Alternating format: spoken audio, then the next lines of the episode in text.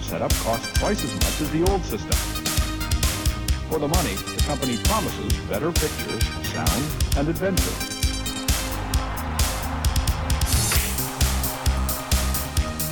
Now you're playing with power, superpower. You're the king, I tell you! The king! Only for Super NES.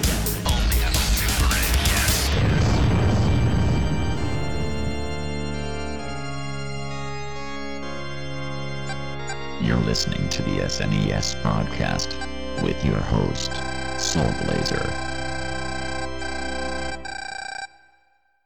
Hello, everybody. Welcome to Super NES Podcast, episode number 159 this time around. Uh, thank you again, as always, for joining us. Uh, I am Greg, one of your two regular co-hosts, joined by my other regular co-host, Joe. Hello. Uh, and we are again very honored and very pleased to have a get to have a guest host with us for this episode. Um, long time away from the podcast, but definitely like one of the definitely definitely one of the best guys to have on here because of the wealth of knowledge and information uh, information that he always brings brings with us. I'm very pleased to welcome back uh, Nicholas to the podcast again. Uh, so how's it going, Nick? Uh, the honor's all mine, Greg. Uh, uh, nice to be here. Everything's going great. How about you? Uh, pretty good, all things considered. I mean, like you know, um, you know, staying safe, staying staying healthy. I think that's I think that's the best that any that, that any of us out there right now can wish for. So Absolutely. Uh, so um. so, Uh, so uh, Nick, uh, we'll keep you chanting the end of the podcast to talk about any uh, uh, current stuff you want to plug or pro- plug or whatnot. But since it has been a while, um, do you mind giving listeners, um, maybe for anybody out there who's new to the podcast or anybody out there who's been a while, you mind just giving a quick summary, summary like about some of your some of your um, uh, you know some of your background interests and like you know um, you know um, um, just real quick how you came to um, how you came to really to really like to really have a big interest in like pinball tables. Sure. Um, so I uh, do a whole lot with pinball. Um, everything from building custom games to uh, even building a couple of commercial games. But uh, the thing that, that really got me into it was my parents. When uh, I was young, we would uh, stop into arcades. My parents were very into arcade games and pinball, and they would, uh, you know, let us as kids uh, go play whatever, and and uh, really instilled a love of of the game in me. Um, and I've been uh, really excited to learn about the internals of the games. I've been fixing pinballs for uh, about a decade now, and it's uh, very rewarding to take you know a machine that's that's been dead for many years or even decades in some cases and bring it back to life. Um, so that that's my main interest, and then uh, I also uh, do a lot with uh, with building games, as I mentioned, and I'll talk more about those at the end. But uh, that's that's really where pinball comes in. It's a it's a big component in my life uh, be, because of all that stuff. Yeah. Um, yeah. I, yeah, because I remember playing playing a lot of pinball as a kid, like in arcades, and it's kind of really unfortunate these days because it's like pinball is very hard to find anymore out there. Like you know, like places that actually have new tables because it's like, at least like in my area, the only places that have pinball tables would either be like some of the some dedicated like barcade slash uh, slash high school like slash high school like slash like classic arcades. Uh or curiously enough the airport. The airport ga- gaming lounge stores like pinball tables in there so. But yeah just like you know but you know but even those places it's older tables. It's like i know companies like stern are still making are, are still making new tables but it's it, it, it seems to be almost impossible to, to possible to actually like find anywhere that actually has them to play them Yeah, the the big issue with pinball, as far as operations go, is that it's uh, very expensive to maintain. It's it's not like an arcade game where you just uh, walk up and, and Windex a screen and you know clean off the joystick every once in a while. Um, you you have to do a lot of maintenance and preventative maintenance uh, to keep a pinball game running uh, nicely, and uh, that that requires somebody who's really dedicated to to pinball as a concept. And many operators, you know, they have phased it out because of the high maintenance costs. Um, in in the day, uh, they would have technicians that that only did pinball, and they would go from site to site and and fix the games, but uh, over the years that that has really dropped off. Um, and if you look at the earnings of of a typical pinball versus say a, a driving game, you know the driving game's going to earn a whole lot more in a much shorter period of time than a pinball will. So from an operation standpoint, it, it's it's a tough sell. It's got to be somebody who really loves it. Uh, so you know, I'm I'm really glad that there are barcades and and even the airport operator. You know, that's that's really pretty unusual. Um, in in my area, we've got a private club and we've got uh, several which are uh, at a bar. We have one operator who's really super dedicated to pinball, and then we've got a couple of um, smaller folks who who uh, put their stuff. They're equally dedicated uh, in bars and so forth, but um, not not very much around here either. And and that's pretty typical throughout the U.S. I think. Sure. Yep, that makes sense. So, um, anyway, uh, Joe, let me ask you, since you're, um, you know, since the first time covering pinball, uh, a pinball game in this podcast, uh, would you have any history of pinball? Like, how do you, uh, so how do you like like it or don't like it? Uh, I love pinball. Uh, this it, to me, it is the most complex yet simplest form of gaming. You have a table with all sorts of mechanical stuff inside, and you know that you, you know, us average people don't you know understand or can comprehend.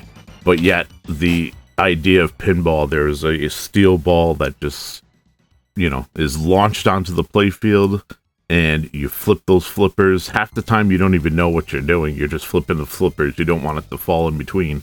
And you it's it's loads and loads of fun. I remember going to Chuck E. Cheese, um, which was you know a good portion of my experience as far as uh, pinballs went. Chuck E. Cheese used to have like two or three that'd be available. One of the big ones would be uh, Addams Family, which is still to this day one of my favorite tables, and the other was uh, Star Trek: The Next Generation. And uh, as far as some of my newer tables, because um, there's you know some great tables in the '80s like Pinbot and um, uh, what's it, uh, the, the one with the car. Um, High speed. Thank you. the you know I love those those games as well, and uh, you know um, around uh, Greg and I, um, since you all know that we live relatively close to each other, um, Fun Spot in New Hampshire is the only place I can think of um, outside of Barcade in Providence, Rhode Island. Um, Fun Spot in New Hampshire is the closest place that you can really play pinball and at the full experience. They have, I think, over a hundred pinball machines, and I mean, you name it. If it was popular, they have it, and they have some of the um, the older um, games like Central Park, Mhm. and uh, there was another one that's like Central Park that they have as well. So they had, you know, they have a pretty good variety, and I I'll go up to New Hampshire just to do that. You know, Yeah, I'll I believe they the other have- three to four hundred games that are there. Right, you know what yeah. I mean? And Yeah, exactly, Just yeah. play the pinball. yeah, I, yeah, I believe they have a yeah, yeah, I believe they have a working Hercules too. As a matter of fact, Yes, yes, yeah. That's that's prominent. Almost as soon as you walk in the door, it's right there in front of you. Right, Largest pinball you know machine ever made. Blah blah. blah. That's that's an interesting one. yeah, I'm sure. Yeah, I playing it is, is ridiculous. I Yeah. think I tried. I attempted it. I think twice, and I was just like, I- yeah, it's just too big. I've heard that. Yeah, it's like you know, it, uh, yeah, yeah, I've definitely heard that. It's like you know, people have said like you know, like it's all style. It's all style, like you know, gameplay. Uh, Right, as, right. As, as far as, as far as that goes. So I, I never, I, I never. So yes, I've never played one. Unfortunately, it's been a long time. But it's been a long time. But place has been a fun spot. But um, but For- uh, yeah. But, but yeah, Star Trek Next Generation, I agree with you. That's that, that's probably my favorite pinball table, bar- none. It's just an amazing table. But Yeah, you it's a great table. You know, being a Star Trek fan anyway, but the actual Yeah. like the game modes, the, the game modes and the voices and the gameplay is just like so good on that table. But Mhm. but uh, yeah, so um, there is a um, so there is a there there is an event that's usually done in Massachusetts uh, every year. Um, it's a uh, like an arcade expo, uh, an, an expo, a traveling a traveling pinball uh, convention. I don't remember the exact name of it. It's uh, Uh, Fantastic New England. Yes. So There you go. They obviously they obviously didn't have it last year because of the, the last year because of the pandemic, but I just got a usually ha- notice that they're planning to have it in November of this November, year. yeah. Yes. Yeah, we definitely should go to that, Joe, because because that's a blast. They have like they have like hundreds of pinball games all set there for like free play. So Yeah. from like you know going back from like oh the really going back to like oh really old stuff like in the 30s up to like brand new like brand new tables. So uh, all set for free play. So just like you have to just uh, you know you know your uh, uh like your pass your your your two day pass or whatever just covers the cost of that. So Right. but that's a great chance to be able to like play pinball. So Yeah. and that's really where I discovered a couple of years ago, talking about like t- tables themselves. That's where, you know, you know, that's really where I discovered um, just how important that you know that like nudging, that bumping a table is, because it's like, you know, because just because in the past as a kid, it's like I never did that because it's like two reasons. One, it's like as a kid, money's precious, precious for you. You're not gonna like waste a quarter on a game and then like you know be tilted like right away on it and, and uh, um and lose your money. I mean, like, uh, I mean, I mean, no kids like to do that, but um, second, and second, also the fact that some arcade operators they're very, very possessive about the tables. So, um, so like, but yeah, so it was, yeah, so it was that they actually, there actually, there actually, there actually was somebody there, uh, there at the uh, the, the expo last time I went. That was like, you know, yeah, you know, like it's okay to do this on these tables because to, because they're designed to do that. Um, Mhm. Right. so, and you know, you know, since they're on free play, it's like you know, well, as long as nobody was waiting, I would, as waiting behind me, I would take two, ch- two, two chances of the table. First table, I would just mess around with an experiment with it and try to find out how, um, you know, how sensitive the table was because some tables, some tables are some tables you simply, some tables you can like mug almost and uh, like the tilt like won't go off, and, uh, and uh, um, and, and, whereas the tables you, you, other tables you like someone just like breathe on it and like tilts on. you. So it's like Right. you gotta discover like how the is for each table, whatnot. But then the second game, once I learned that, the second, the second game I played on it was actually like my real game. It's like, yeah, that's that's what separates. That's where I learned. That's what separates really the novice players and expert players. It's like that Right. careful, the careful strategic use of like the general like slap of the hand or bump of the arm or whatever to nudge to nudge the ball just enough to get it like out of the way because it's like there is that there's that Nick, maybe there's a maybe there's a pinball specific term for this, but that like the technical term, which like you see the ball going right down the center, of the the, the, the, the center, and you know it's going to drain, uh, drain, uh, drain like unless you bump it. So it's like Yeah. being able to identify that and, and knowing just how much to bump on it.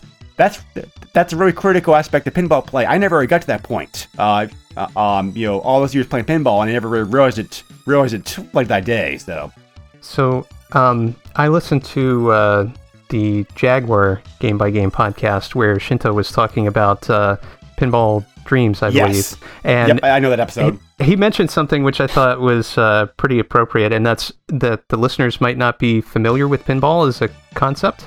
Um, which is not, you know, it, I'm so seeped in it every day that I don't really think about it. But um, if anybody's listening and, and isn't aware, um, pinball is a game.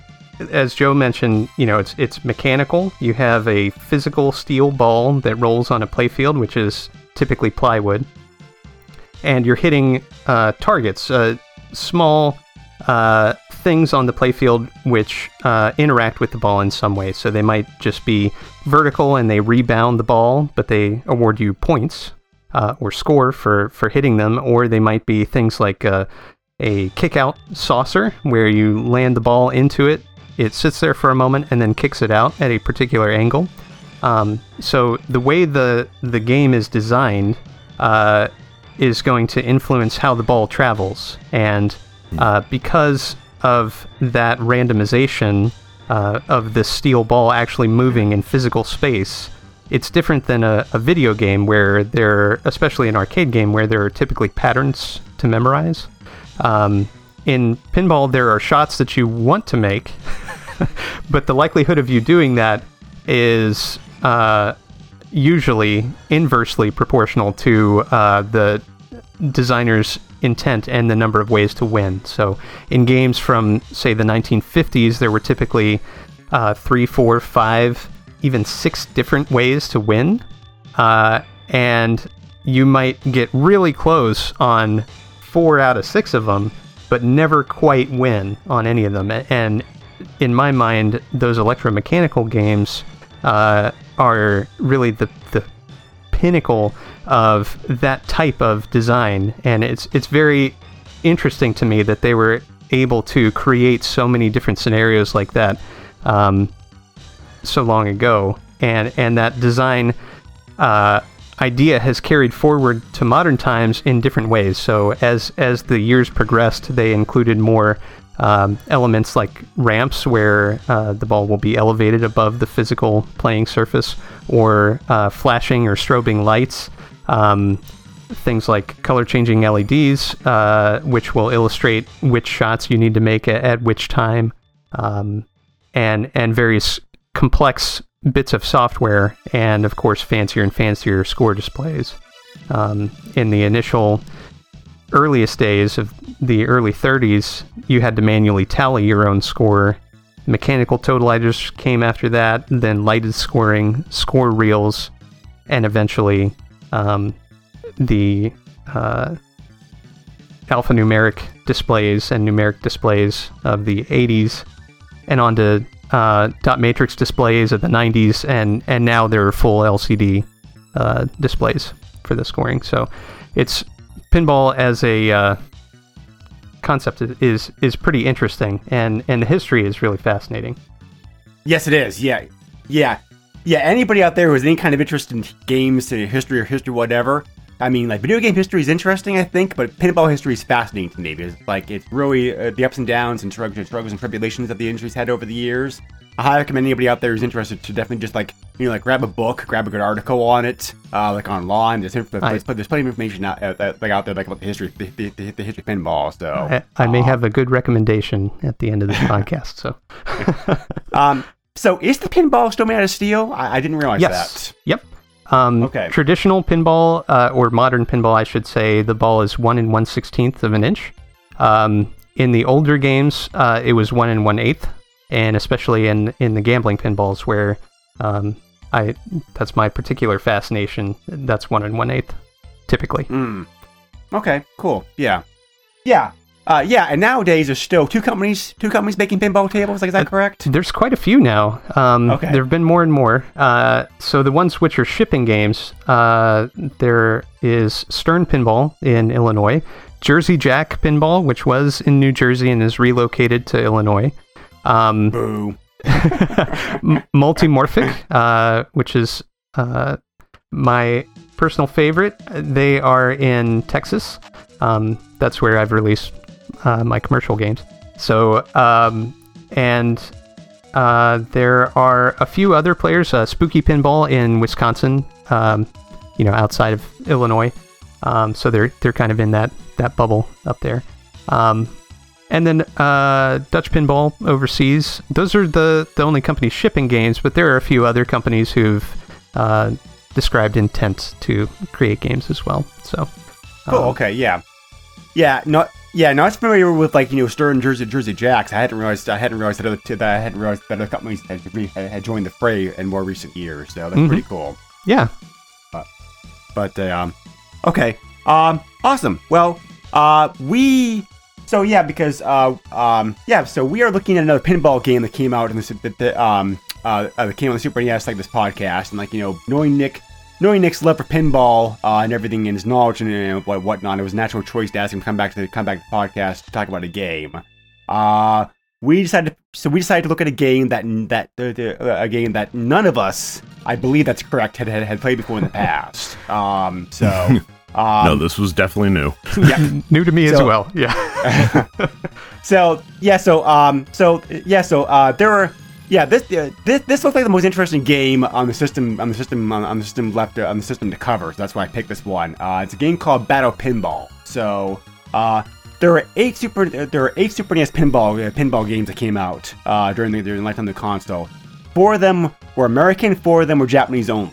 Um, so we've already covered in this podcast three out of four of the American of the American releases. Those would be Pinball Dreams, Pinball Fantasies, and Super um, um, and, um, and Super Pinball. So if anybody wants to hear about those games, uh, look in the archives. Uh, Nick joined us in the first two of those. Ferg from the Noise Hunter Game by Game podcast was with us for, with us for Super Pinball. So um, the last the last American pinball game is called Timon and Pumbaa's Jungle Games, which is kind of like a uh, a Lion King uh, Lion King uh, inspired ripoff bunch of like mini pinball games on it. So um, in Japan, uh, there was a sequel to Super Pinball called Super Pinball 2 Amazing Odyssey, which may have to look at it at some point in the future because that also looks pretty good. Um, there was a game called American Battle Battle Dome, which is kind of like a free.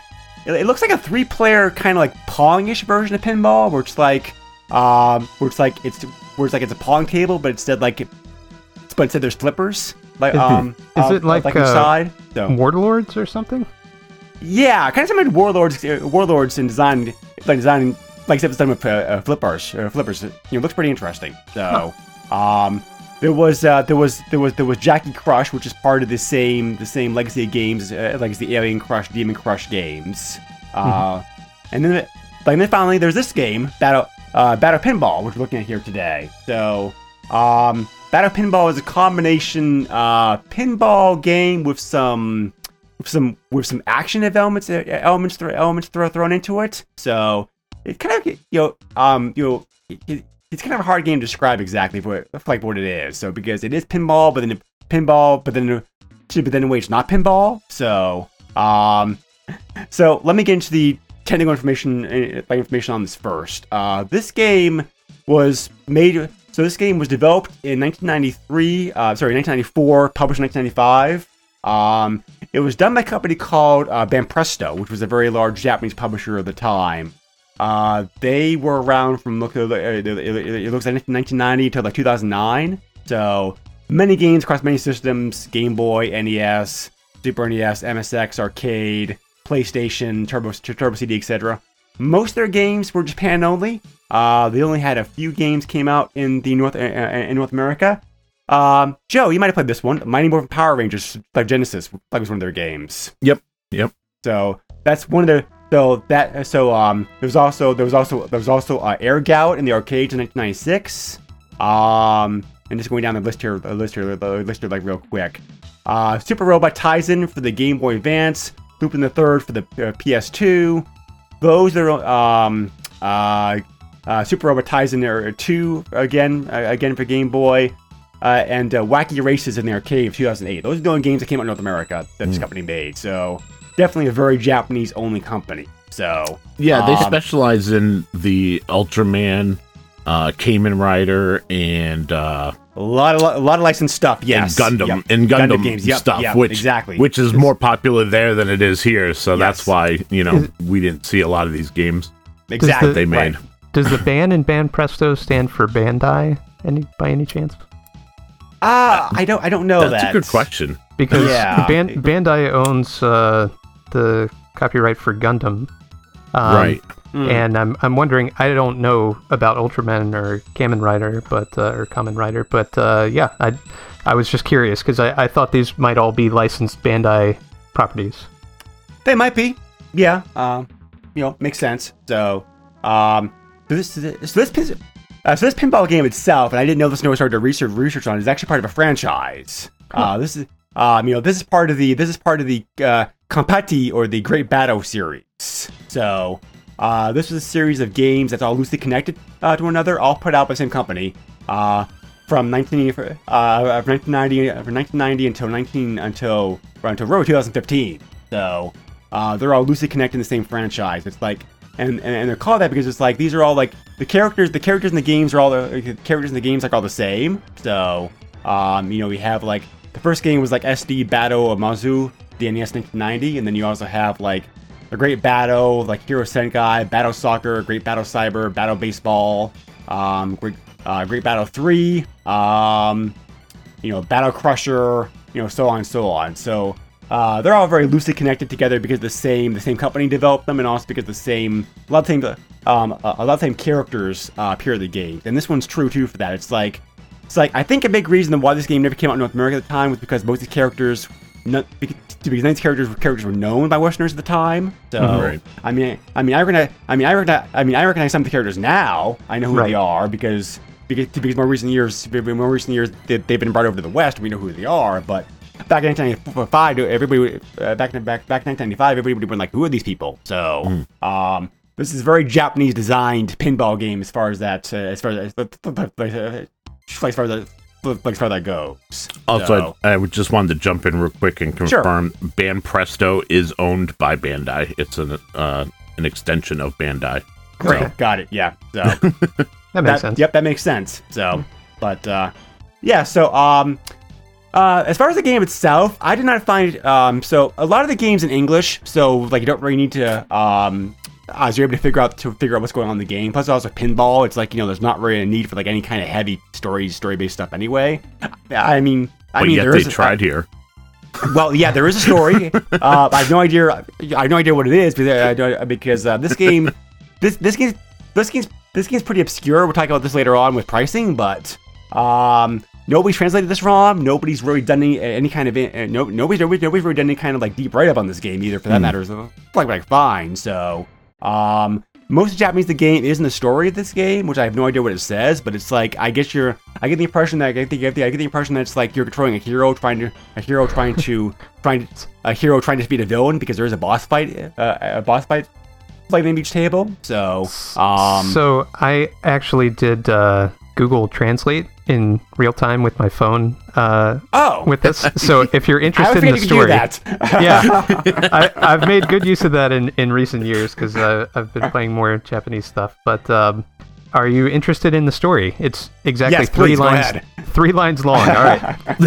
the first line: group of heroes. The second line: help the heroes. The third line: hello. I, I suspect the third one might be a mistranslation. But um, uh, on that third one, uh, it's worth noting that it says hello, and there are a pair of red eyes, like like a demon or something. Uh, it reminds me of the box art for the Guardian Legend for the NES. Mm, Uh, okay, if you're yep, familiar yep. with that. Um, yep, I am. So so not something I would expect to say hello, but there you have it. right, but uh, yeah. So once you get past that, though, every um, you know, every uh, everything on the game screen like is in English. So thank God. But uh, because uh, the game screens, the game screens, the game screen is pretty standard for a pinball game. You have like the score, the the, the current bonus, uh, uh, the current bonus in, in play as well as the multiplier.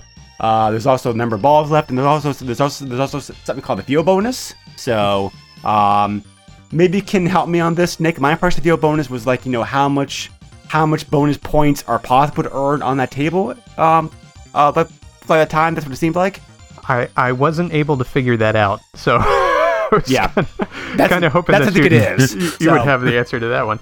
Yeah. But, uh, That's my Uh, best guess. Is what it plays what it is. Yes. So you know, like a total, you know, you know, like total number of points that you get from uh, for bonus for clearing the table. So that's what it seems like that it is. But the um, so game options are pretty limited. You are able to pick the uh uh, uh you're able to uh, you're able to pick the table that you can uh that you want to start at at the start of the game. But um, and then and then that point you just go in sequential order uh as you advance through each like through each like through each like through each uh, like through each table. I counted six tables in the game. Uh, Nick, did your own did your own gameplay seem to confirm that? uh, I only saw four. Um, Four, okay. However, It's a little bit conf- it- it- I- it's a little confusing to try to figure out what's part of like what what screen part of like what table. So it is. Yeah. Yeah. Are, are you? Uh, did you finish any tables? Did you complete any boss battles? Either of you? yes, I did. Yep. You did. Uh, Um, yeah. yeah, I, I completed um the guy that separates into three different pieces with Yeah. the tanks rolling on the bottom. I beat that one. Okay. Um, I did not finish a single one, so I was curious if Oh. maybe if you finished one, it would uh, open up an additional table, or you know, maybe that was No, I I also counted four. I don't know where Greg's getting the extra ones. I'm getting the extra ones because Nick's right. If you do finish off four tables, it is it, like it does unlock like a final table for you. Oh, okay. There we go. Yeah. So, uh, with the with the final boss per se that you have to like uh, fight. So, um, Okay. but yeah, yeah. So, um, this game is pretty hard to describe. Uh, it's to, to describe because like I said before, it's kind of a combination of like action fighting stuff with like pinball. Um, Nick, do you have a um, do you maybe have a summary that might be a little bit more concise than what I'm struggling to come up with?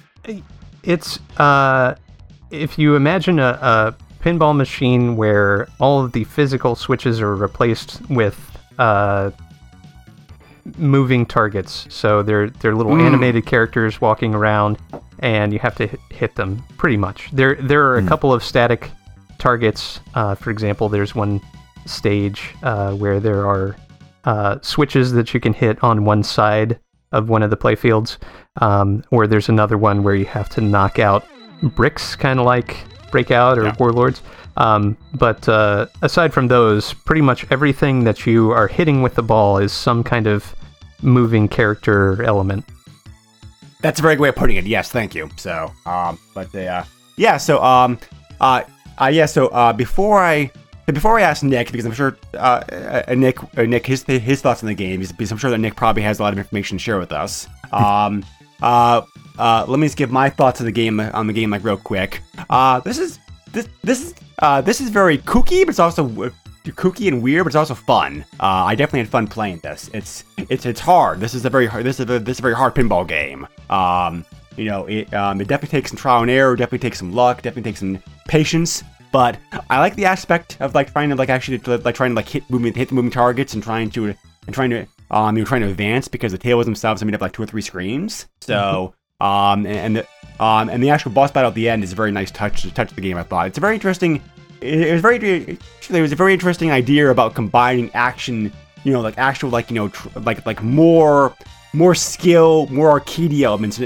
elements like a pinball game. So whether or not it works i'll leave it up to you guys to decide but i happen to like it. I think it's um you know uh, like i thought it was like pretty a pretty good concept graphics graphics are very good they're very detailed cute colorful uh, very nice uh, music was also like pretty good um I wish it. Um, I wish. I wish it. I wish. I wish you had additional flippers. To, uh, because you only have the two flippers and the the, the, the, the two main flippers in the bottom. Uh, to use, but um, and there were some cheap deaths. I think. Uh, um, I um, I think that um, I think because of that. But uh, yeah. All in all, this is pretty. This is this is a pretty fun game for anybody looking for like a, a different take on pinball. So, uh, Joe, what do you think about the game like overall? I actually really like this game. I went into this not expecting to not so much not like it, but not to have as much fun as I did. Um, each table or that playfield just pops off the screen. It's so colorful. Um, and ev- there's stuff going on everywhere. Like the first couple times I would play the tables, um, because I did alternate through the tables even if I couldn't complete them. Um, I got to see all the cool little animations, and you know, I'd see the little details. Like you know, there's this one point where like there's like little blades of grass that are actually like swaying in the wind, which I thought was really cool. Nice little touches, stuff like that. Um, it's just like I don't know. Like I was used to like pinball in the NES, and you know, like I've played Devil's Crush and stuff like that, so I know that there could be potential there. But for the most part, like you know, pinball's your standard pinball game. You know what I mean? And uh, this actually, you know, surprised me. I Yeah. I played this more than I thought I was going to. I probably put a good two hours into it. Just uh, you know, playing around and looking at all the levels. Like I wanted to see everything that I possibly could. Um, the boss battles were pretty tough though. Yes, So they are. I, Yep. I got through, you know, there's this one where like this guy, you know, gets into like multiple layers and he kind of floats around, kind of circulates a little bit, and you got tanks that get in your way that'll, you know, they're, I guess, supposed to help you, but if the ball hits them, it just knocks the ball back at you, which does not help. Right. Um, so um, yeah, and then you know it was a fun little fight. You know what I mean? And it's it's, I, it's like you said, you know the eight the arcadey part of it, um, being brought into what would be a traditional pinball, just kind of makes this game. And it, you know, obviously the the license helps as well. Um, but yeah, I really enjoyed this. Yeah, as long as you know that, that yeah, like as long as you know, uh, yeah, but, like you know the characters, the characters that this is off from, it definitely helps your, your um, you, you helps your enjoyment factor. It's not necessary, but it does help. Right. So, um, but uh, so Nick, I'm sure this is a very different pinball game from anything you probably played before in the past, right? Yeah, so the the concept that's most similar would be another uh, Japan only game called uh, Pinball of the Dead. I don't. Oh, I've heard of that one. Yes. Okay. that's, yeah. that's for the Game Boy Advance. Uh, yes. Yep. But in modern days, there are digital games made uh, by Zen Pinball uh, for their Pinball FX digital platform, and and they have Mm-hmm. Yeah. That. Yeah. Yep. s- some of these type of uh, moving elements uh, that the ball interacts with and uh, multiple play fields and so on so um, I, I think that might be the actual closest analog to this um, that that has been released in the west and those are available on you know, Steam or, or any other modern PC Yeah, those are great And- collections. I love those collections. Yeah. and console platform. But yeah, Yeah. So I have notes about each of the the tables. Do do you all have uh, uh, something like that, or can can I get into uh, some of the nitty gritty here? Go right ahead, sir. I mean, like you know, your knowledge, like your knowledge and like your knowledge and impressions of these games is definitely uh, like definitely amazing. So, um, uh, so. Uh, so you've always done a great job in the past with pinball games. So, like, please feel free to hit us with anything that you've got. Um, well, I I just like to take notes, and uh, so, um, the first one I started with was Ultraman, and uh, on Ultraman, uh, you're smashing a, a boulder and fighting a monster which seems to be invading a cityscape. Um, and I don't have uh, like a, a deep familiarity with any of these properties, so um, that's gonna perhaps uh, make my write-ups a little confusing here. But um, if you hit the the monster which hatches from this uh, boulder uh, over and over again, you'll eventually destroy it. It will eventually show back up, and you'll have to keep fighting it. Um, and if you free a um, there's some Ultraman uh, clone, or maybe it's Ultraman himself. I'm not really sure, but they'll show up on uh, the right side, the right return lane, and then push you up into the next screen, the next playfield. Um, on the next screen, uh, it's it's another cityscape. It's it's a little more worn down, and uh, if I recall correctly, uh, this is the one that has a cross ramp that's going from left to right. Yes. Yep. Yeah. Yep. And uh, kind of a, a building on the right side. Um, and there's this uh, interesting coiled dragon thing on the left hand side. Uh, and if you hit that, it will uncoil and alter the ball's path. If you if you hit it, it'll act like a ball guide and, and kind of shoot the ball uh, off in a particular area. If you hit that uh, that ramp that crosses the playfield, it will drop the ball into the currently lit uh, lane. So there are three different return lanes on the right hand side, and when you knock them all out, uh, it awards you some points, and uh, then uh, will. I don't have a note here, but I think it will also free an Ultraman, which will allow you to progress to the next screen automatically. Yes, that's right. hit the ball in a particular area. Um, there's also a, a house uh, or or a building on the left hand side, right next to the cross ramp, and that has a little hidden kick out. So if you land the ball in that, it'll launch the ball up into the third screen automatically. Uh, so my strategy for that one was to shoot up to the left and then kind of land back into the house, um, and it'll kick the ball up to the third. Your your goal in each of these tables is to progress through three playfields until you get to the boss on the fourth playfield. Um, so trying to find the most efficient way there was was kind of a puzzle and, and kind of fun. Um, and then the last playfield, the upper playfield, was kind of a construction zone. Uh, and in this one, there's like a statue of a scorpion on the right hand side. And if you hit that enough times, a series of mine carts will appear. And uh, for each of the tables, there on this last playfield, there's a way to start the boss battle with multi-ball. And in this one, the way you do it is to load up those mine carts. So you have to load up two on the left, and then to actually start the boss battle, you hit one in the mine cart on the right. Uh, but if you you can start the boss battle at any time by hitting that mine cart on the right. Um, but if you load up the other two first, you start with three balls, and so that's that's a bit of an advantage. Um, the boss battle is the robot that splits into different parts and starts moving back and forth with the tanks that Joe was mentioning. Uh, so that one I, I didn't finish. I didn't finish any boss battle, so uh, hats off to you. uh, I found the, the boss battles very challenging. Um, and one thing that's really interesting is that you don't lose your ball in any of these. Uh, I, I keep pointing to same machines, but in any of these tables, because uh, unless you drop down through uh, the bottom ball return of the bottom playfield. So if you drop from the boss area, you just have to complete that upper playfield sequence again, unlock the minecart, go back in, fight again.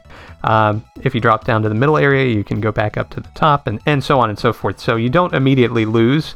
Um, in that way, I think it's really fair, but uh, it is it's just really challenging. Um, and that boss battle, you have about one fifteenth of a second to acclimate yourself before you know you really start having to having to fight for your life, so to speak. So, um, so that's all I had for Ultraman. Did you did you all have anything to add? Multi ball is definitely is definitely very helpful with boss fight fights. Uh, like you know, I could not I, I could not beat them beat them without multi ball. So it definitely is worth taking the time to like load up your build up, load up your balls beforehand beforehand, like you said. So, um, but yeah, so I. I, I this t- this table is not my favorite, but it's a, a favorite, but it's a good table. I think it's definitely challenging. I I really liked you all had mentioned the graphics and uh, the integration of the cityscape with paths that the ball can take. Yeah, I thought was yeah, uh, really yeah, great. Right. Yeah. Um, yeah, yeah, it is. though. Uh, I also really love the fact that all these tables actually have like multiple playfields because they're playfields yeah. because it's like there's not many uh, because because like there's not many pinball there's not many pinball games that do that either. It's like video pinball. There's a few that do that. Like, but it's like I always love a yeah I always love a pinball game where it's like two or three playfields all on the same table. There's like you where it's like you know start off on one, go to number two, go to number three, whatever. So uh, the, the only way you can do that is, um, so the only way you could so there are some tables there are some tables that do that that do that in real life physical tables where it's like there's like the different the different the different playfield areas uh i can't i can't, I can't think of that um i can't Uh, i can see I, haunted Yeah, house think of any- or black Yes, hole. yep, that's one. um, To say Yeah. black hole's the one that comes Yeah. to mind. yeah Flash Gordon, Black Knight. You know, there's there's a series of them, but there's a trade-off because you're talking about physical space, so they have to be stacked Yes. on top of one another. Um, Black Hole and Haunted House, in my opinion, did it the best. Black Hole, uh, there's a lower playfield, so the ball actually travels down to a playfield that's below the main one, but you can still see all of the regular playfield at any time. Haunted House, part of that playfield is covered up by a third playfield, which rises above uh, the main playfield. And then Black Knight, Flash Gordon, uh, Game of Thrones. There's a variety of different games that have an upper playfield component. And uh, those ones typically cover a large portion of the main playing surface. And, and those uh, I find are, are less um, appealing to me because so much of that uh, the ball's path that it travels or can travel is either restricted or uh, disappears for long periods of time, and, and it becomes yeah. uh, a little confusing. It makes it easy to lose a ball if, if you don't know where it is uh, physically I on the surface. Yes, I agree with most of that. Um, Mm. You know, um, uh, Game of Thrones, I thought, however, did that very well. They were able to get around some of the limitations, I thought, because I played that game quite a bit during the last expo I was at. So, Mm-hmm. Um, you spend most of your time on the upper playfield, which helps, I think, because the ball is not constantly traveling back and forth between them. So, it's like, you know, I think that because, so, uh, like, so it seems that the game designers kind of learned some of the lessons from the past and kind of like change that a little bit to try to make it easier. Yeah. Just my own like personal, What, one one of personal the, experience. the the worst for that, in my opinion, is Black Knight 2000. Uh, it's got Yes, I agree with you on that. Yep. w- one of the best soundtracks in pinball, but uh, Definitely. Yeah. Uh, yeah. Unfortunately, the ball is is obscured a large percentage of the time, um, and some of the shots are very close on that lower playfield. So it, it makes it a mean playing game, but not necessarily a fair to the player game because there's uh, so much hidden. But it, it, these, uh, I agree with you. You know, having in a digital space. You can have as many playfields as you want. You know, you can extend to infinity. So, um, I'm glad that they took advantage of that with each of these and designed separate and distinct. I think that's important areas that the ball can travel to um, that have different goals on each uh, section. I, I thought that was a really nice touch. yes, agree. Um, so next in, in the list that I have here is Gundam. Um, Gundam is a like a space uh, battle anime, um, and uh, this is kind of a space themed uh, pinball. And so on the lower area, uh, you have kind of three large uh, monsters or robots, and then three smaller ones, and you can blow them up just by hitting them. Uh, the middle area is where I found a lot of fascinating um, interaction with the ball. So there's there's like a crashed spaceship or capsule or, or something on the left hand side.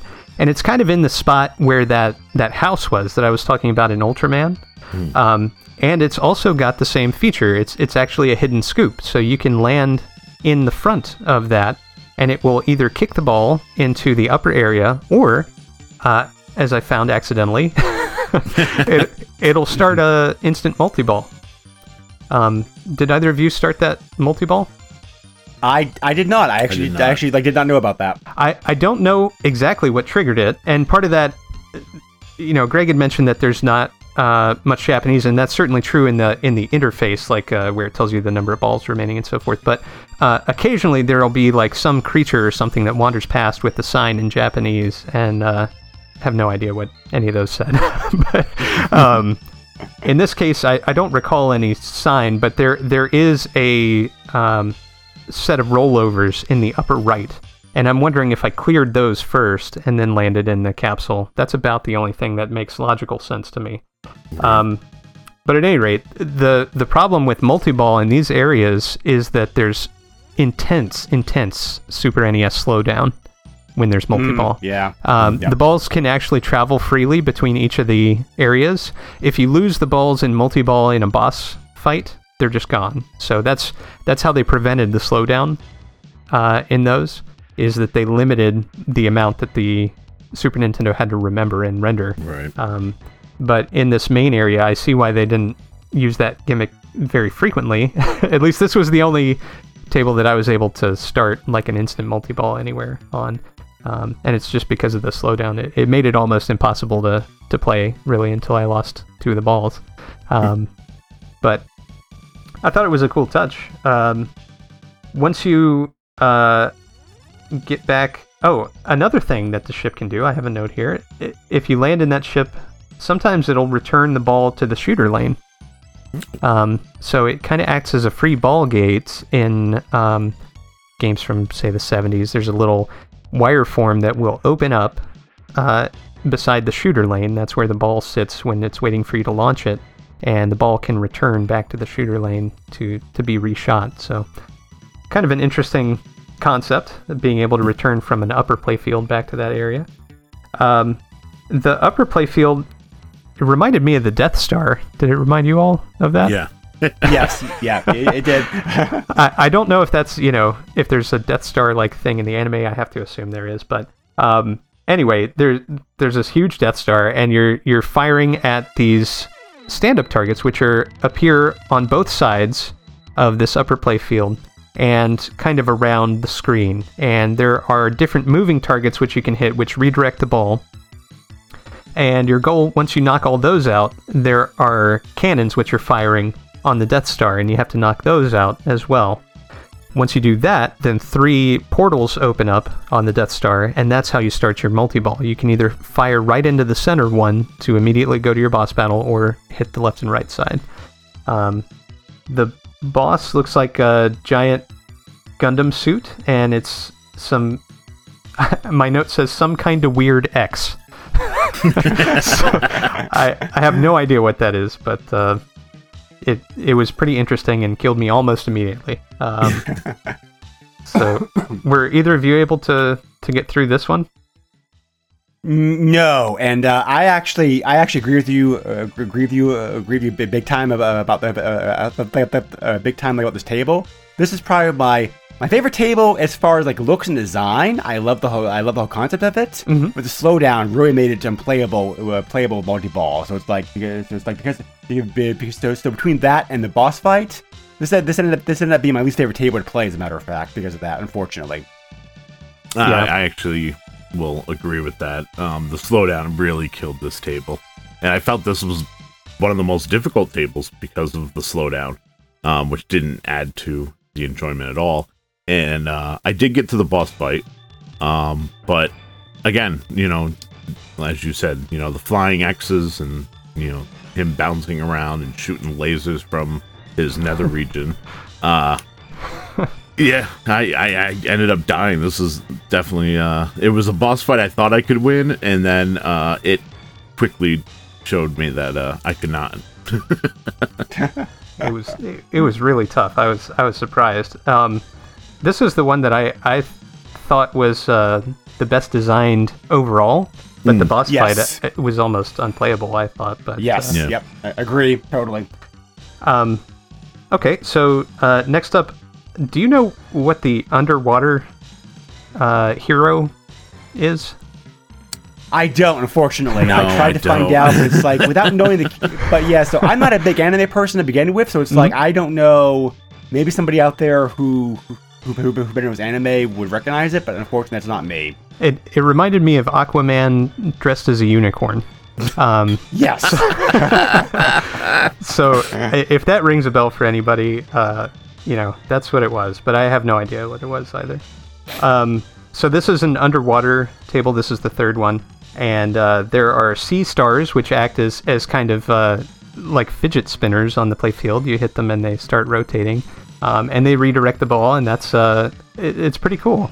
Um, the moving targets or, or the targets which are stationary but they're character based are fish or jellyfish um, and uh, this table has a three phase skill shot so depending on how hard you launch the ball it'll either return to your right flipper uh, it will launch out into uh, the table or it will immediately launch uh, into the second playfield the mid playfield um, the mid playfield uh, has some sharks and uh, there's a ball save post and a ball return gate. Uh, those allow you to uh, continue playing basically in that area. Oh, one thing I didn't mention in either of the previous ones is there there is a ball save post, and that's that's an up post that appears between the flippers, uh, which will appear on the lowest level uh, that you can qualify by doing something. I don't know if it's clearing targets on the lower playfield or what exactly. I was able to qualify it on uh, pretty much every table though, so I don't uh, unfortunately know what qualifies it, but there is a way to prevent your ball from draining immediately down the center, and it'll essentially redirect your ball to the left or right, allowing you to shoot. Um, so on the mid playfield, there is a blowfish in the upper left. Uh, and if you land in this blowfish, it's got a hole in the top of it, which is very odd. Uh, but that launches you into the the upper playfield. On the right hand side of this mid playfield, there's a turnaround that is covered, kind of like Black Knight 2000 that I was mentioning earlier. um, so the ball whips around there really fast, and um, it's it's pretty cool. I I, I like uh, you know the the way that uh, this playfield is designed. This mid playfield, especially for this one. Um, the upper playfield has a, a ray, like a, a manta ray or a stingray, and um, some kind of. I wrote large fish. Uh, I'm not sure what kind of fish it is.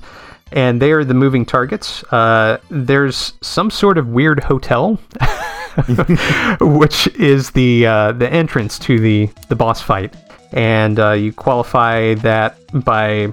Uh, I don't. I didn't make it to the boss fight here. I don't think. Um, yeah, I didn't make it there. Uh, so I'm not sure what qualifies it. I don't know if you have to knock out the ray and the fish. Um, but those there's three doors into the hotel, and I assume they function as the multi-ball qualifier. yes. Yeah. Yeah. Yep. Yep. Uh, yeah. Yep. That's what you do because I got to the boss like, uh, yeah, like this one. Um. So. Uh, so if you did not get to the boss, like uh, the boss, uh, the boss, I can help you with that. The boss, the boss of this one is it's like a giant, like a giant, uh, like a giant, jo- a cat, a catfish. Basically, it looks like. Sorry, pufferfish. I think. I think. Okay. I, I think about. I think. I'm, uh, um, but he's got a, he's got like a, uh, antenna to his head with like a ball at the end of it. That's the a ball. Um, you know, um, you know, that he attacks you with. It's so. uh, it's a angler fish. Anglerfish? Yeah. Anglerfish, yeah, yeah, blowfish, anglerfish, yep, yep, that, that's it. So, uh, not that hard of a boss fight. Just getting to him, I agree with you, is challenging. Once you actually get to him, though, he's not that bad. And yeah, and do you I couldn't get to him. did you qualify it by knocking out those large moving targets? Is that Yes, Okay. yep, yep, that's what you do. So, well? so, I, uh, I tried. uh, sorry, uh, um, so I forgot to, yeah, so, um, I did forget to say this earlier. Um, you know, there is a, um, uh, there is there uh, uh, there is there is a little there's a, there's a little, little bit of information out there on what uh, uh, uh, um uh, uh like each of the tables. So it's like uh they use one table one table uses Ultraman, one table uses uses Gundam, one table uses uh, Kamen Rider, who's another like popular uh, Japanese uh, hero type. The fourth one uses uh, a guy called Fighter Roar, who's an original character by Banpresto. So Ah. I just don't. Um, I'm just not sure. I think this is. I think. I think this. I think that. I think this underwater one is. u- Like uses. I think this underwater guy. Guy. It is Fighter Roar. I'm not It- sure because It is. Yeah. Kamen The, Rider. the, the Kamen last Rider one could is be underwater, but the last one is Kamen Rider. Yeah. Yeah, okay. All right. Yeah. yeah. so- the yep, underwater so- one is Fighter Roar, which you know was just they created The created original. it, Yep. Yep. and yep. and honestly, like in my opinion, the playfield shows that. Like, there's a lot less going on. It's very bland. I, I aesthetically, I did not enjoy this level. Like, I just felt that it was boring, not much going on compared to the other levels. Yeah. And uh, you know, I did watch a YouTube video of the uh, the boss fight, and I wish uh, it was a little easier to get to the boss fight because the boss fight at least looked fun. But um, yeah. It. Yeah. It is a fun fight. the lower yeah. levels So I agree with you. of this Yeah. just are so bland. Um, I, I just could not get into it. So out of the four tables, this was number three for me. It's like you know not my, uh, not my least favorite, but like you know toward the bottom. Yeah. Uh, so because because the same reasons that Joe and Nick uh, like already mentioned. So So, um, ready to move on to Kamen Rider? yes, please. All right. So this is the last of the tables that I got to, and that uh, Kamen Rider uh, is a hero that is very similar to Ultraman in my mind. Uh, Yes, he is. Yep. so uh, the the style of this table is, is kind of similar to Ultraman, except instead of in a city, it takes place in like uh, only a construction site, um, sort of. So there's train tracks on the left, and there are three physical switches that you can hit, and uh, if you complete them all and then manage to land a ball on that left side, it will immediately take you up to the uppermost play field um, so that you can get ready to fight the boss, which I thought was pretty cool, but it was a pretty much a magic trick to be able to do it. I, I did it once accidentally. um, and the uh, the mid play field, uh, you can plunge directly from the lower playfield directly onto the mid playfield. Uh, this is one of the only ones, aside from the underwater one, that allows you to do that. Um, there's a spider beetle thing, uh, which is marching towards the flippers constantly. And one of the things that we haven't talked about, but I, I liked about this game, was that there are things which can interact and disable your flippers temporarily. Um, Yes. and yep. this is one of those monsters, and it, uh, if it gets too close to your flippers, it'll shoot off spider webs, and uh, they lock up your flippers for a time. And uh, the reason I think this is cool is because it doesn't kill you right away. You can you go back down to the lower playfield, and then you can shoot your way back up. So. Um, it's not like uh, really super unfair or anything like that, but it only takes that monster maybe maybe five seconds to to make that march down to your flippers each time. So you've got to constantly be hitting it with the pinball or uh, trying to fire up past it to get up to the upper playfield, which is pretty challenging. Unless uh, on the right hand side there's like a a building, uh, and if you knock out all the windows, uh, then it uh, Kamen Rider will appear up above this beetle thing, and uh, if you hit the ball towards Kamen Rider, he'll uh, take it and kick it or, or drive it up to the the next playfield. Um, so on the upper playfield, there's a beetle thing which is marching back and forth, uh, and every so often it'll do this magnet attack. This is one of the only magnet type uh, ball interactions that happens in the game, and uh, you uh, have to wait for it to finish pulling the ball towards you, and eventually it'll release the ball. Now, I never had the ball actually go straight down between the flippers after uh, it released the ball. Did either of you have that experience? Are you kidding me? Not me. I I was just wondering if it was even possible. I, I wonder if it's designed in such a way that um, you know the the magnet doesn't fire unless uh, it's got a safe return to one of the flippers, which I, I thought was a very nice touch, very thoughtful um, for the player. Yeah. Yeah, I think you're right. Um, so you know what? Uh, guys, I apologize. I wrote the the wrong notes on uh, how to get into the boss fight on the this one and the Ultraman. This is the one where you hit the scorpion statue, and uh, it uh, reveals the train cars. Um, so I actually don't know how you get into the boss on Ultraman. Uh, sorry about that. Um, but uh, the boss itself, this is the one that I came closest to completing. It's uh, some kind of animal which is controlling this giant statue which has a variety of faces, and you have to knock out each of the faces. Um, th- I knocked out all but one, and then uh, lost the ball. So, um, Oh, that sucks. were, were either of you able to complete this one? Yes, this one I completed. Um, for me personally, I actually, th- for, for me personally, per, personally, this is my favorite table out of the four. Uh, I, I, um, you know, I definitely had a lot of fun with this one. I thought it was, it was, it, it, it, uh, it was fun and challenging without being like, without being like impossible. Punishing. I- I- yes, Yeah. exactly. I don't think, yeah, you know, I don't think, um, you know, I, don't- I, I, I, I don't think, I don't think this table was difficult as some of the other tables. Uh, the element about having to, the element about having to defeat the defeat the guy before we got down to your flippers was like was cool. So, um, and the boss fight I think was the easiest out of the four. I definitely, um, for me personally at least, like I said, I, uh, I definitely had the, um, I definitely had the most fun with this table. This is my favorite. Yeah, I would. Um, I would agree with that. Just from a design perspective, I thought it was uh, great the way that there were multiple ways to get to each of the playfields. Um, I I really like that, and it shows a lot of thought on the uh, developers' part that they Yeah. were able to design those those different entrances and exits. Yeah, so like I said before, um, you know, um, if you beat all four, like all four tables, you can so you're taken to a fifth table, which is a boss fight. And just simply, uh, that's all it is. It's just a boss fight. Mhm. Uh, I will post. If you want to look at this, uh, guys, I'll post a link to a YouTube video in the chat right now, which goes through, uh, which, which is time code directly to that fight. You can see it. So, Oh, yeah. um, so that, uh, so that final boss fight is pretty challenging. You're trying to defeat a number of like uh, side enemies on the side, and then like you know hit the actual like clown robot guy in the center with your ball. And there's gravity effects. So uh, and, and, and it also makes it challenging is the fact that the, the fact that flippers are the top of the screen instead on this one. So it's almost kind of like upside down pinball here. Yeah, so uh, this reminds me of a, a couple of different competitive machines. Uh, the the most famous being uh, Gottlieb's Challenger, um, which was an electromechanical game where two players could play simultaneously, and uh, they have uh, a pair of flippers which are fighting each other. So it's it's a true battle pinball. But uh, of note is in this boss fight, there's a sign that says Pinbo. Uh, Pinbo is the name of an elephant in the Pinball Circus.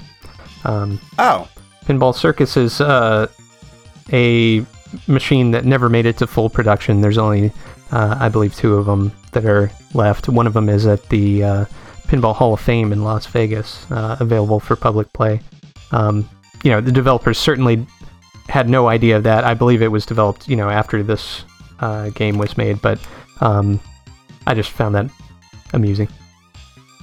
Oh, okay, cool. But uh, yeah, so uh, this is this is this is actually this is actually a pretty tricky tricky boss fight. Only uh, uh, only in the sense of trying to know like where to actually shoot. Mhm. So, uh, but uh, yeah, once you beat this, the game uh, you get an ending. You you can keep playing, but um, but uh, uh, but just the tables like uh, uh, tables tables tables like higher difficulty. So, um, yeah. So anyway, um, yeah, so uh, we shared most of our thoughts and impressions impressions on the game like already. So, uh, what do you think about the actual pinball mechanics and physics in this game itself, like overall, Nick? I thought they were pretty impressive. I've uh, played quite a few virtual pinball games, and uh, this one I thought maybe it's because of the the fantasy or, or licensed elements or the moving targets. Something about it really made it appealing to play.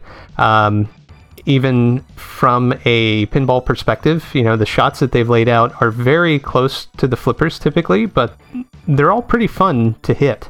Um, this is you know, one of the most appealing for sure uh, virtual pinball games that I've played, especially on the Super Nintendo. So um, maybe it's because they didn't try to emulate uh, real games. Maybe that's part of it. But um, I, I really liked it. How about you? Uh, yeah, I thought overall, uh, um, was, um, uh, was like, uh, uh, the physics, the, the physics felt pretty good. Uh, I think it's definitely challenging. I think some of the shots they're trying to actually to make are almost impossible unless you exactly, uh, um, unless you know exactly how to approach it and what to do. But, um, as far as the actual me- me- the physics and mechanics and whatnot, I, uh, or whatnot, it all seemed like pretty fair. Um, you know, the, uh, the, the multi-ball aspect was well handled, I thought, for the most part. Some of the it's interesting having the moving targets to hit because the action parts of the game really added, or the, the action parts of the game really make this a lot more, lot more, uh, lot more uh, luck-based, I thought, than the usual pinball game because of that. So uh, whether or not you enjoy that depends upon your own, um, your, your, your perception about pinball, I think. But uh, it was, um, but but yeah, but yeah, overall, I thought it was pretty good. It was very, very, very, very, very definitely an interesting, um, an interesting take on pinball. So. Yeah, that that's a good point. I, your pinball play style might uh, have an impact on your enjoyment with this. I, I'm uh, kind of an on-the-fly player, so when the ball hits the flipper, I line up my shot and you know let fly. But there are some people who uh, like to hold the ball on the flipper and then really plan where they're gonna shoot, and those players Yes. Yeah. might might have more trouble because of uh, uh, all the moving elements on the on each playfield. Yes, exactly. I um yep. Uh, I, I um but definitely um I definitely uh, I definitely uh, I definitely uh, uh think so also. So um so there are a couple of cheat codes uh, available available in this game, which is kind of unusual for, for unusual like a pinball game Mhm. um that they have. So one of them is uh you're able to uh um so one of them is you're able to change. There's, there's, this this is curious. I, I don't don't know why they'd hide this because because um because uh, there because I mentioned before there's no option screen per se, but there is a way to be able to set some of the options of the game. So um, uh, um, so the title screen, like you push down, down, down, A Y select select. that opens up a configuration screen where you can adjust the extend and the ball settings uh, that the game uses. So like I said, why is this hidden? I don't know, but it seemed like it'd be um, it seemed like it'd be nicer to have it actually available to the player to, to player tweak those themselves. But you know, it, but whatever, like it is what it is. So. Um, uh, there's also a way. There's also a way to. Uh, uh, there's, uh, uh, there's also a way to. There's also a way to continue after uh, after game over if you lose all your balls. So uh, this code will allow you to start back. This code code will allow you to resume play at the last stage that you reached. Uh, you have to do uh, YXAB select to do that.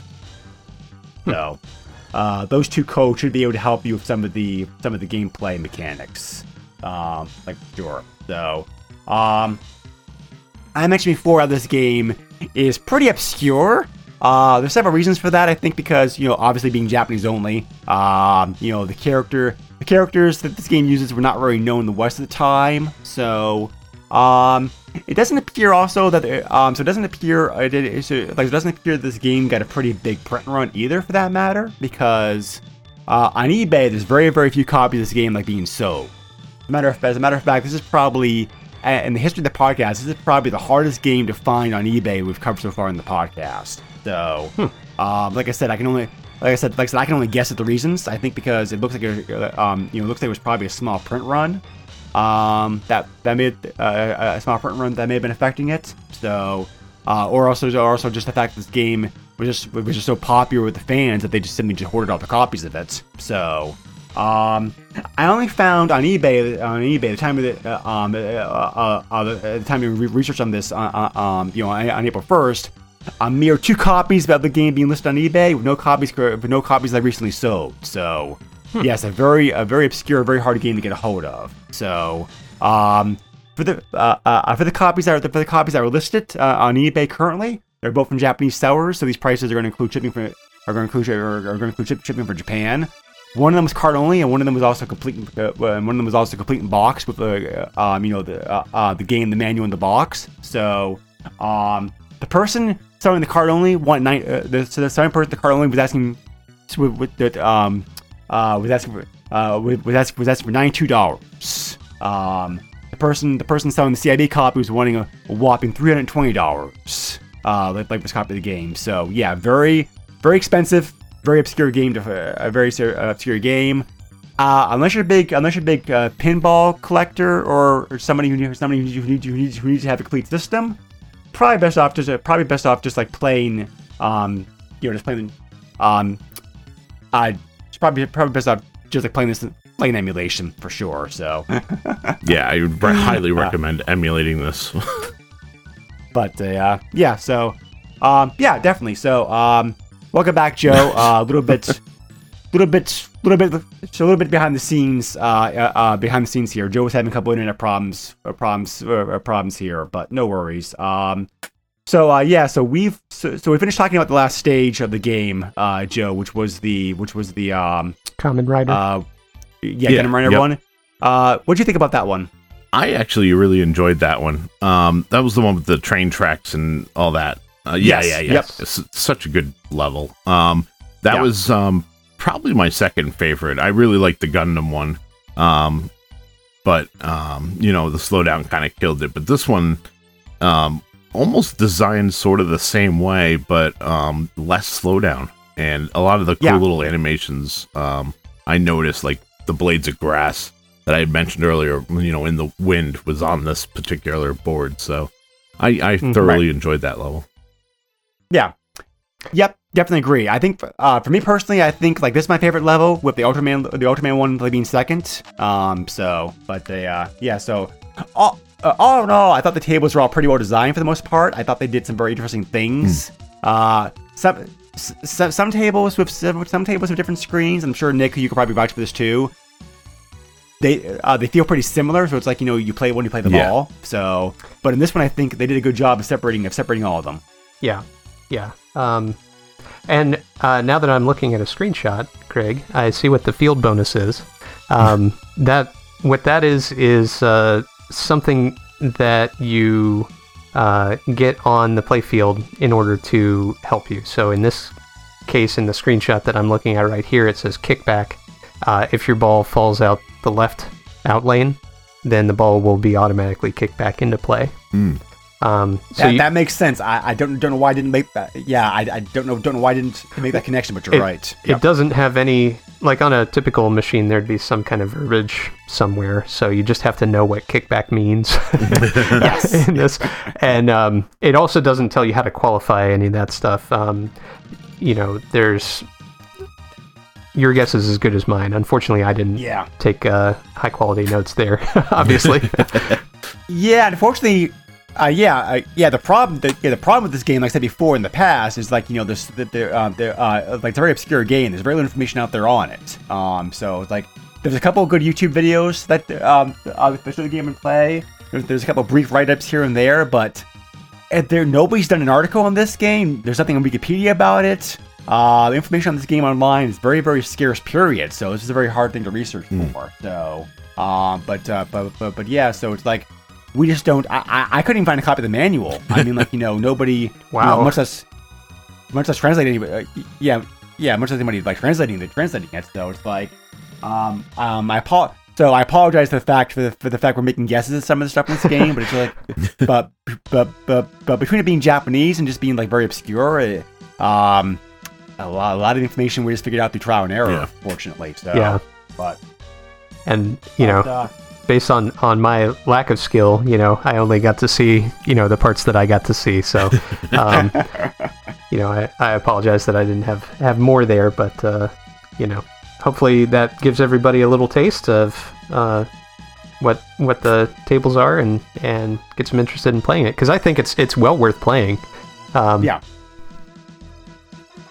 Yeah, yeah, definitely, and like, definitely, uh, I agree with that. And like I was saying before, Nick, this is the kind of game that really, that really would have been either impossible or very, very difficult to do in physical form. Oh, This yeah. is the kind of game that really can only be done well in the, uh, well like in video game format.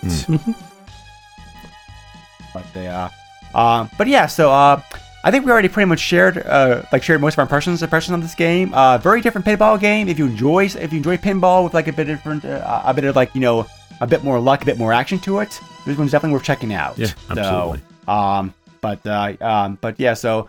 Um, so the Japanese of the game is minor enough that uh, minor enough that's really not going to hinder you as far as the as far as the actual as for the gameplay, and hopefully uh, hopefully this podcast will also help you fill in some of the pieces as to what's going on uh, with the gameplay and what to do and whatnot. So, um, you know, but uh, yeah, so um, I um so Nick mentioned like like Nick mentioned before some examples about some uh, some examples about some other games like this one that are available uh they're available to us here in the West. Um so but uh, so like so like so check those games out also uh if you enjoy this kind of format uh for this definitely.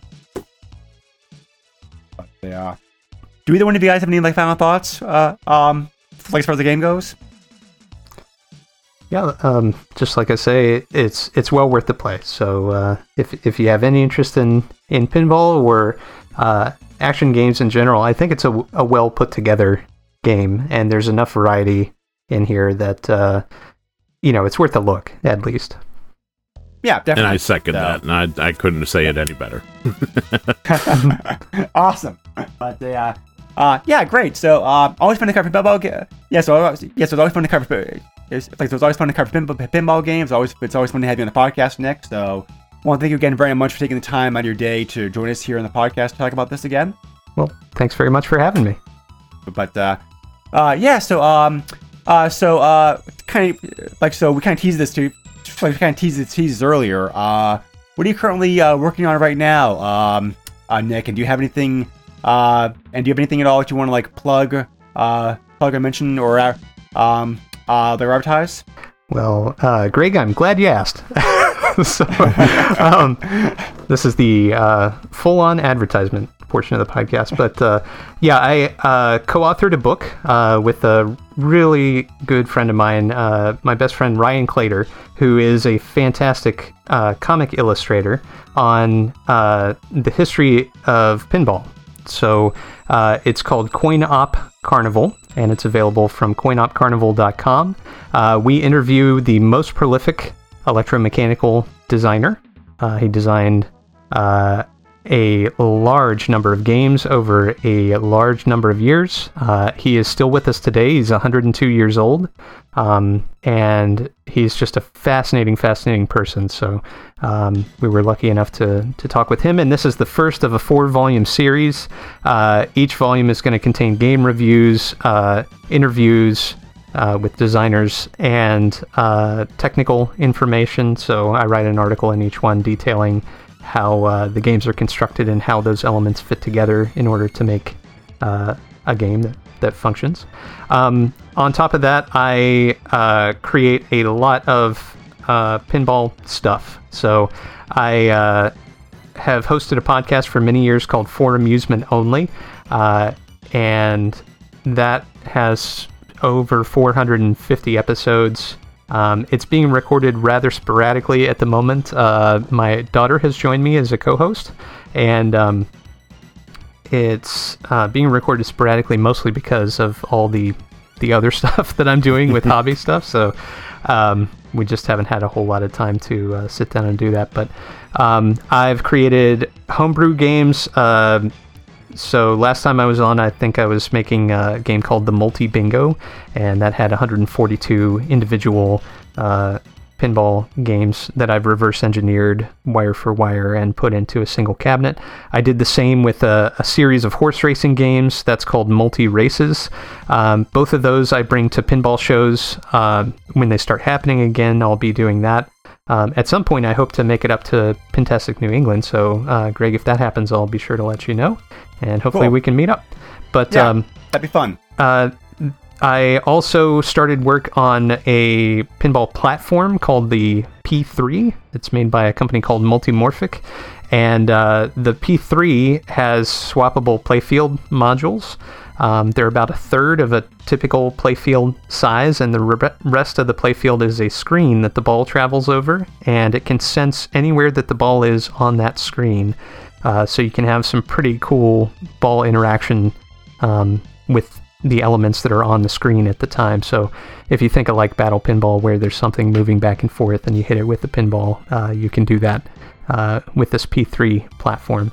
So my first project for that was to port, uh, well, port, actually redesigned the game called Quest for Glory, which is a point and click adventure game. Um, and I built it ground up for the P3. Um, and that was a lot of fun and extremely complicated. uh, but uh, I did learn uh, that you can, in fact, have a point and click adventure game with the pinball, and I thought that was pretty neat. Um, I'll have to check. Yeah, I'll check that out because I ch- check that out because I love Quest for Glory. That's the um uh you know that, that you know you know you know that, that's my favorite the, my favorite the favorite Sierra computer series like back in the day. Same. I definitely spent a lot of time playing that. So Same but, for uh, me. So I, I, I was very interested to do that and uh, redid all the artwork, uh, took the music and reorchestrated it. Um, you know, just a, a huge labor of love. Unfortunately, I can't sell that one because I don't own the rights to it. Um, in retrospect, You could contact Activision. I, I I, maybe. I, actually have a, a lawyer working on that at the moment. Uh, the problem Oh, is cool. they, Okay. they don't respond to uh, individual requests. So Yeah. um, I had had to get a lawyer involved, but um, and they haven't responded to them either. So Great. uh, you know the the thing is that I, I just want to give it away for free, and they they don't want anything to do with that, I guess, because it's you know not a big moneymaker for them, obviously.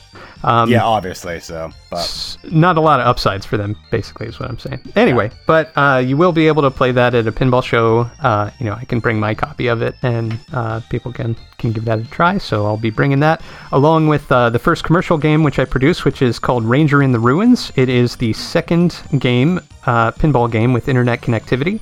Uh, this is a roguelike pinball experience, uh, as I like to call it, where when you die, uh, the last item that you collected is uh, carried over with your ghost, and uh, other players all over the world can stumble across your ghost and pick up the item from it. Um, and there are a variety of items in the game. Uh, your your overall goal is to uh, gain the sum of human knowledge in this post-apocalyptic world and bring it back to uh, your uh, settlement.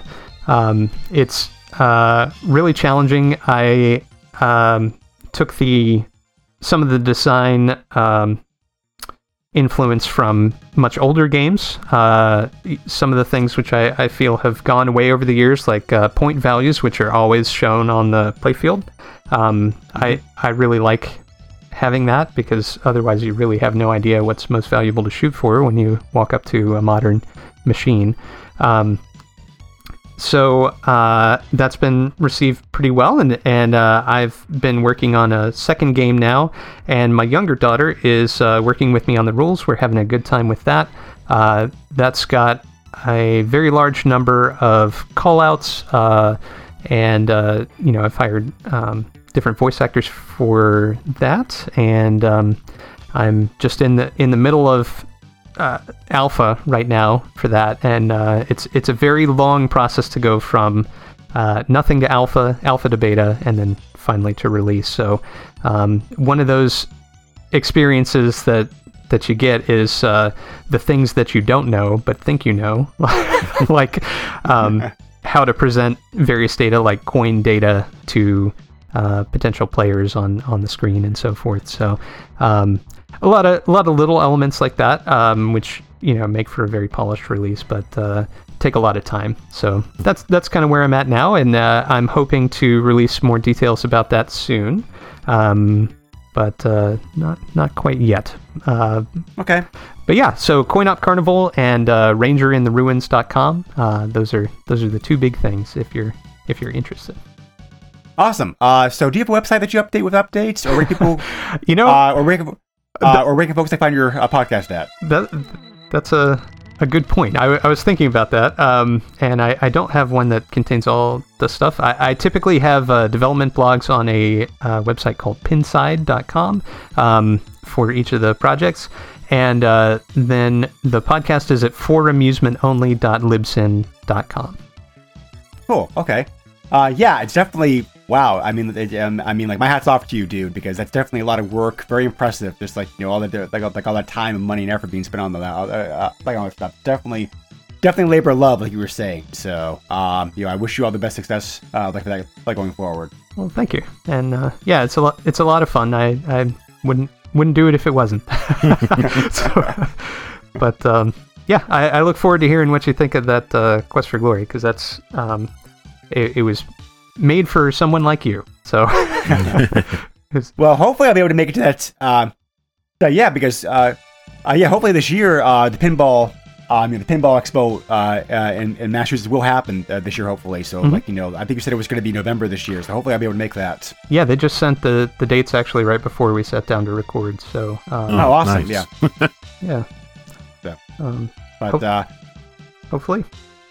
yeah, but yeah, hopefully. Um, so uh, yeah, so uh, just finish up the podcast real quick. I forgot to mention this earlier, so I do apologize. I do want to shoehorn this.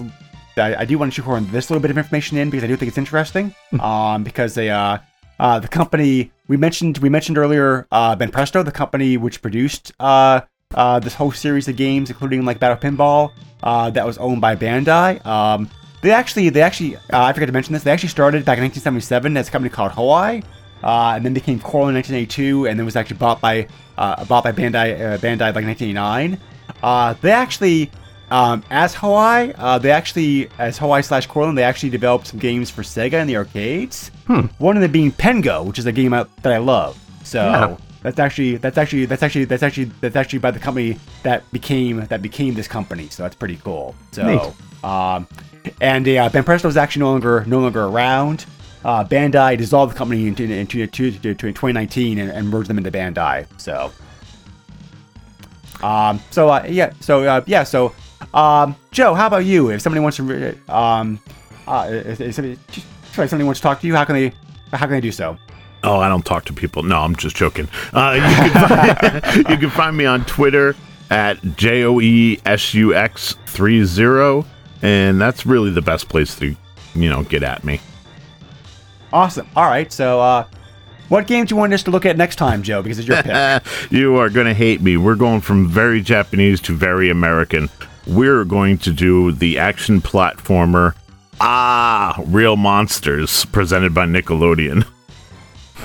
you know, I've actually never played that game. I, uh, um, um, you know, I've actually heard some decent things about it. So, so like, so I don't mind checking it out. Yeah, spoiler, it's not that bad of a game. We're going to have fun with this. I, I can guarantee it.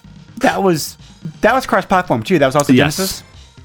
Yep. Okay. Yeah. Yep. But, okay. Awesome. All right. Well, looking forward to it then. Um, but uh, yeah. So uh, thanks again as always, Joe, for joining us on the podcast. Um, you appreciate it. And uh, Nick again, very uh, Nick again, very uh, uh, many uh, many many special thanks to you for taking time out of, uh, taking time to join us again.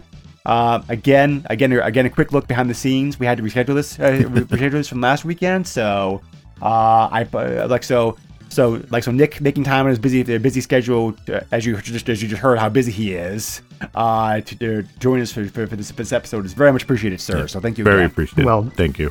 Thanks very much for having me and uh, for recommending this super fun game. Um, Yeah, we'll have to have you back in a few months. Yeah, we'll have to have you back uh, later on this year to talk about another uh, uh, pinball game. There's a couple of uh, um, you know, you know, like I said before, there's a couple of pinball games out there. So the uh, the system, system, system, the system that look, you know, they look pretty, um, you know, it look like pretty interesting. uh, well, anytime. Thanks. Thanks so much, guys. No problem. Sure, uh, definitely. So thank you again. So thank you again, everybody out there for joining us as always. Uh, if you want to, um, if you have any feedback, que- questions, comments, concerns, etc., you can feel, you can feel free to feel free to to, to, to post on Facebook. Um, we have a group, a couple groups on there, or you also can send me an email directly to the SNES podcast at y- yahoo.com.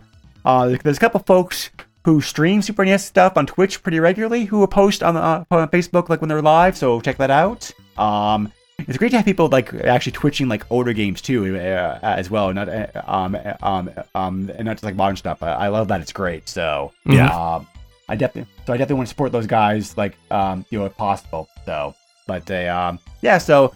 Um, as always, as always, we appreciate you listening to the podcast. Uh, thanks again, as always, and I hope everybody out there stays safe, ta- uh, uh, as well, and takes care of yourself. And we'll talk to you again soon, hopefully.